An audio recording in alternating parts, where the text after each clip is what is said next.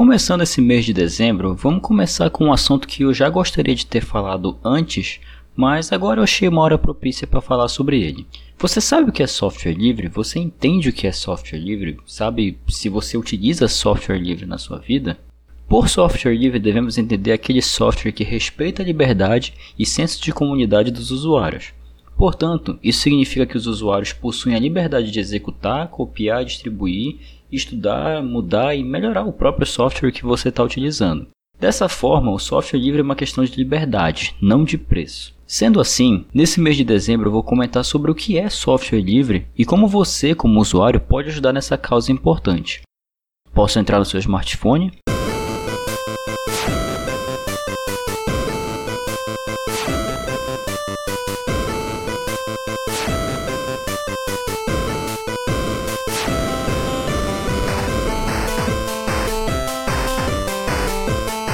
Se você me permite, muitíssimo obrigado. Meu nome é Petros Davi e este é a versão beta sobre o que é um software livre. Bem, vamos a alguns recados rápidos aqui. O primeiro deles é que a Pod Pesquisa ainda está valendo, você ainda pode preencher a pesquisa que vai até o dia 15 de dezembro desse mês. Você só tem mais 13 dias para preencher a pesquisa, então não perca tempo. Se você ainda não preencheu a pesquisa, ou se você conhece pessoas que ouvem podcast também e ainda não preencheram a pesquisa, faça esse esforço final e leve a pesquisa até elas, porque é muito importante para conhecer o cenário do ouvinte do podcast brasileiro. O segundo recado é que a versão beta vai passar por algumas mudanças. Calma, não vai ser nenhuma mudança na periodicidade do programa, ele ainda vai continuar sendo semanal, mas é que talvez agora eu entre com um novo servidor para o site. É, estou com até o momento eu estou com um servidor emprestado, por assim dizer. O servidor não é meu, Desse jeito não vou ter certos números e certas métricas. O que, que isso influencia para você até o momento? Até o momento nada, até o momento não tem nada definido ainda, mas eu já estou com esses planos e eu vou avisar assim que a mudança começar a acontecer. Recados dados, vamos ao episódio de hoje.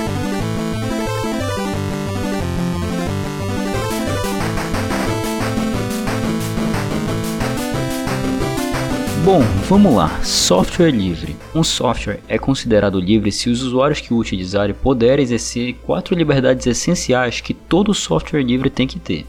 Os quatro princípios são esses: a liberdade de executar o programa como você desejar e para qualquer propósito que você quiser, a liberdade de estudar como o programa funciona e adaptá-lo às suas necessidades, portanto, o acesso ao código-fonte é um pré-requisito para tornar um software livre. A liberdade de redistribuir cópias de modo que você possa ajudar os outros com essas cópias diferentes, as cópias originais do software e a liberdade de distribuir cópias de suas versões modificadas a outras pessoas. Dessa forma, você pode dar continuidade à chance de beneficiar outras pessoas com essas mudanças. Esses quatro princípios são fundamentais para que um software seja considerado livre.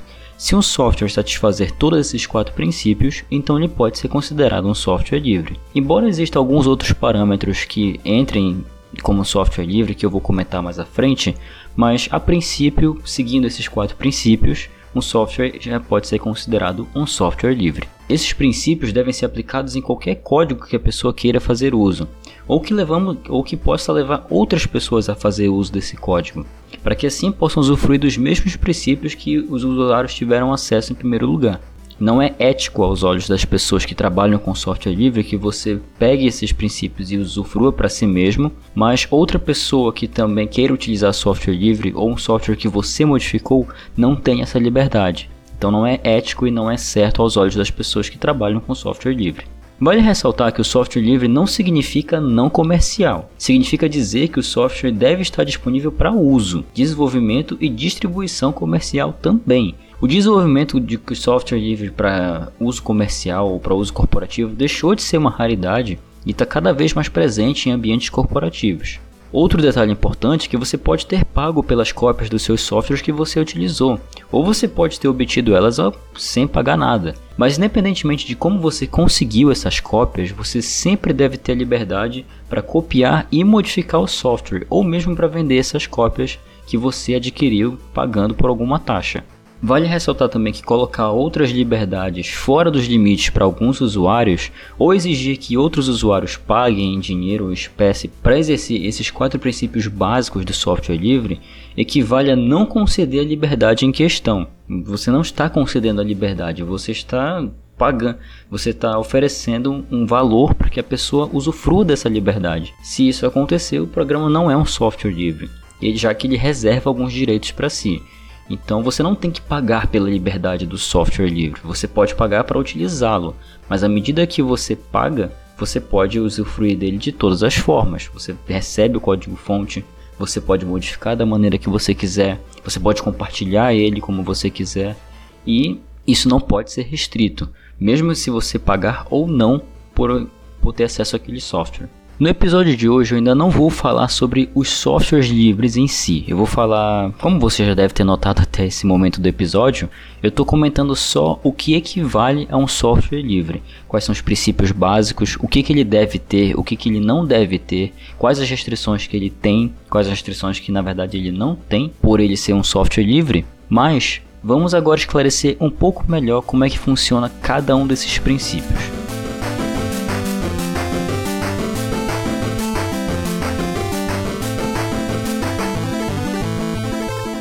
Primeiro deles é a liberdade de executar o programa como você desejar. Isso é muito autoexplicativo. A liberdade de executar o programa significa que qualquer tipo de pessoa ou organização é livre para usar em qualquer tipo de sistema computacional ou para qualquer trabalho e propósito, sem que seja necessário comunicar ao desenvolvedor ou qualquer outra entidade específica.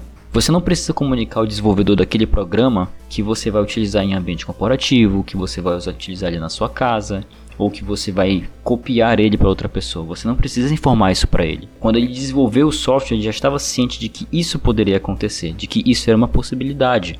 Então não há sentido você informar o seu desenvolvedor.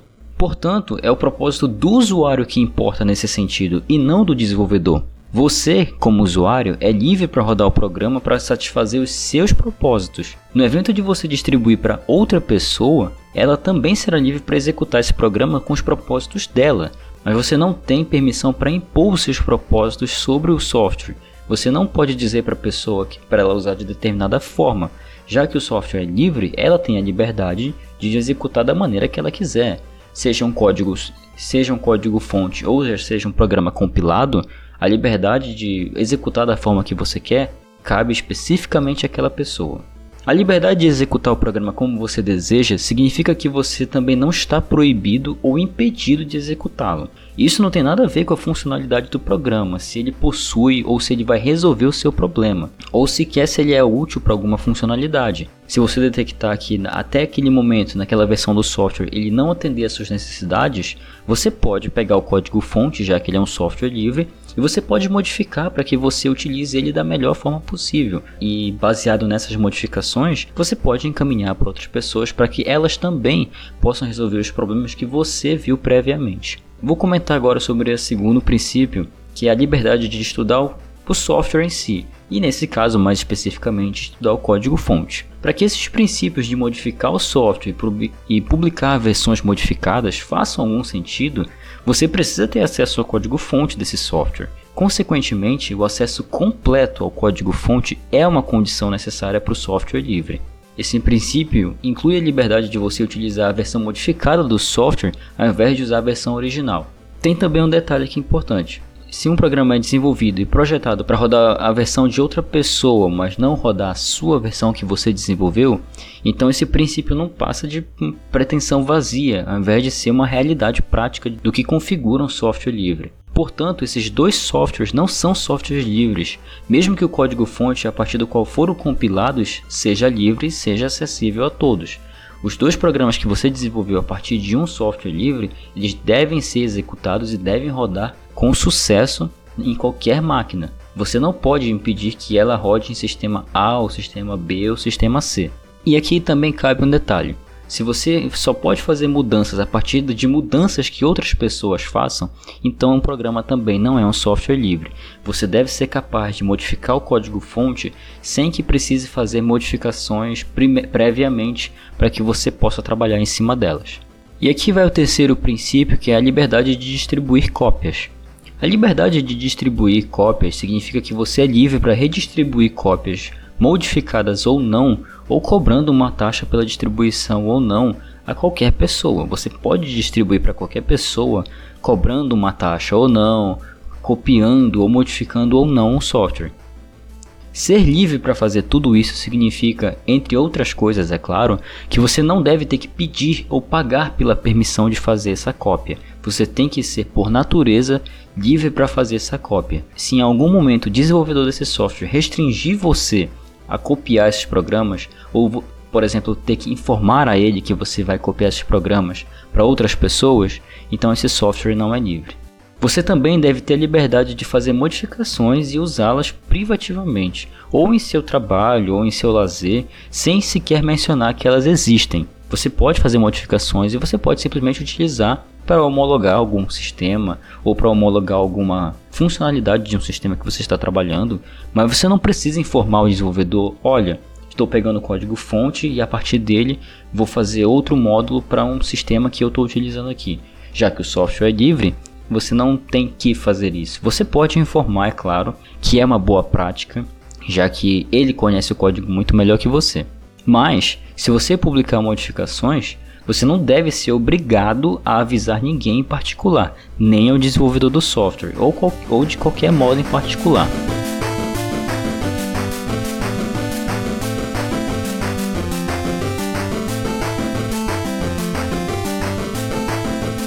E o quarto e último princípio, como eu mencionei anteriormente, é a liberdade de você publicar quaisquer versões modificadas como software livre. No entanto, se você fazer modificações e essas modificações na licença do software pedir que essas modificações não sejam livres, então essa licença não qualifica um software como livre. A liberdade de redistribuir cópias modificadas deve incluir formas executáveis ou binárias do programa, tanto da versão modificada quanto da versão original daquele software. Distribuir programas em formato executável é necessário para sistemas operacionais livres e é conveniente para que você instale na medida que você quiser. Existem alguns softwares que você precisa compilar, ou se você quer compilar ele da melhor forma aqui para o seu computador para fazer testes.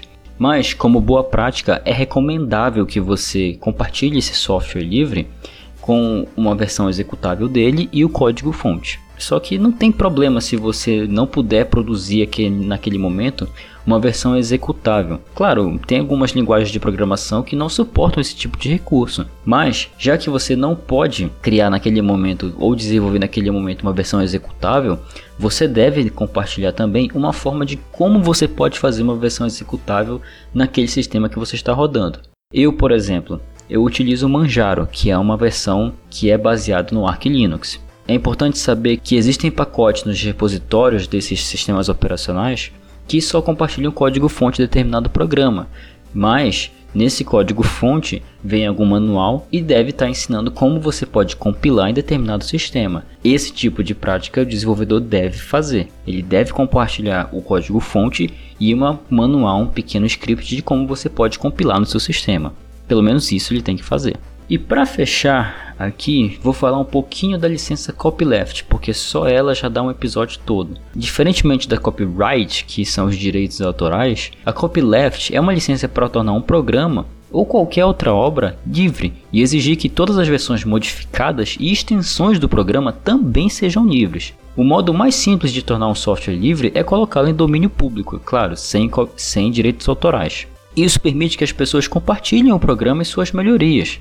As pessoas não são obrigadas a modificar o software, a melhorar o software, mas é uma boa prática, já que você utilizou o programa, já que você adquiriu ele gratuitamente e a partir desse momento você tem a permissão de modificar e estudar ele como você quiser, mas você não precisa compartilhar isso, você não precisa necessariamente modificar o software e melhorar ele. Você pode simplesmente ser um usuário comum utilizando ele. Mas é recomendável que erros de compilação, bugs que acontecem durante a execução do programa devem ser reportados ao desenvolvedor. Isso é uma boa prática que todo usuário deve fazer. A licença copyleft também permite que as pessoas que utilizem esses softwares transformem ele em um software proprietário. Elas têm todo o direito de fazer isso. Isso é bem visto? Não. Já que a pessoa usou a licença copyleft para adquirir um programa e de repente ela desenvolve ali uma, um sistema muito bom e quer ganhar dinheiro em cima dele. Ela tem esse direito, mas a comunidade não vê isso com bons olhos.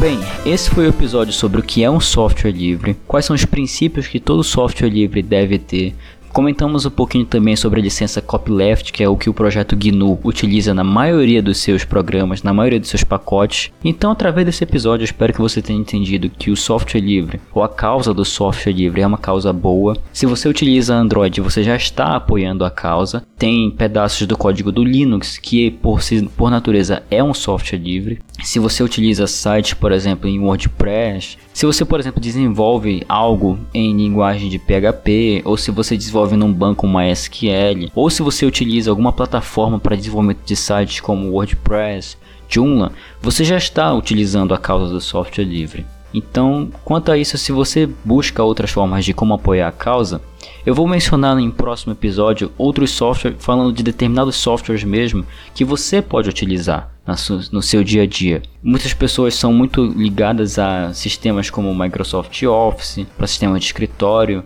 mas há alternativas muito boas também no software livre para contornar esses softwares proprietários, já que você não pode fazer modificação nenhuma neles. Então isso as pessoas da comunidade de software livre veem isso e isso acaba restringindo muito a criatividade do próprio desenvolvedor. Eu espero que você tenha gostado desse episódio e nos vemos na próxima segunda-feira. Até lá!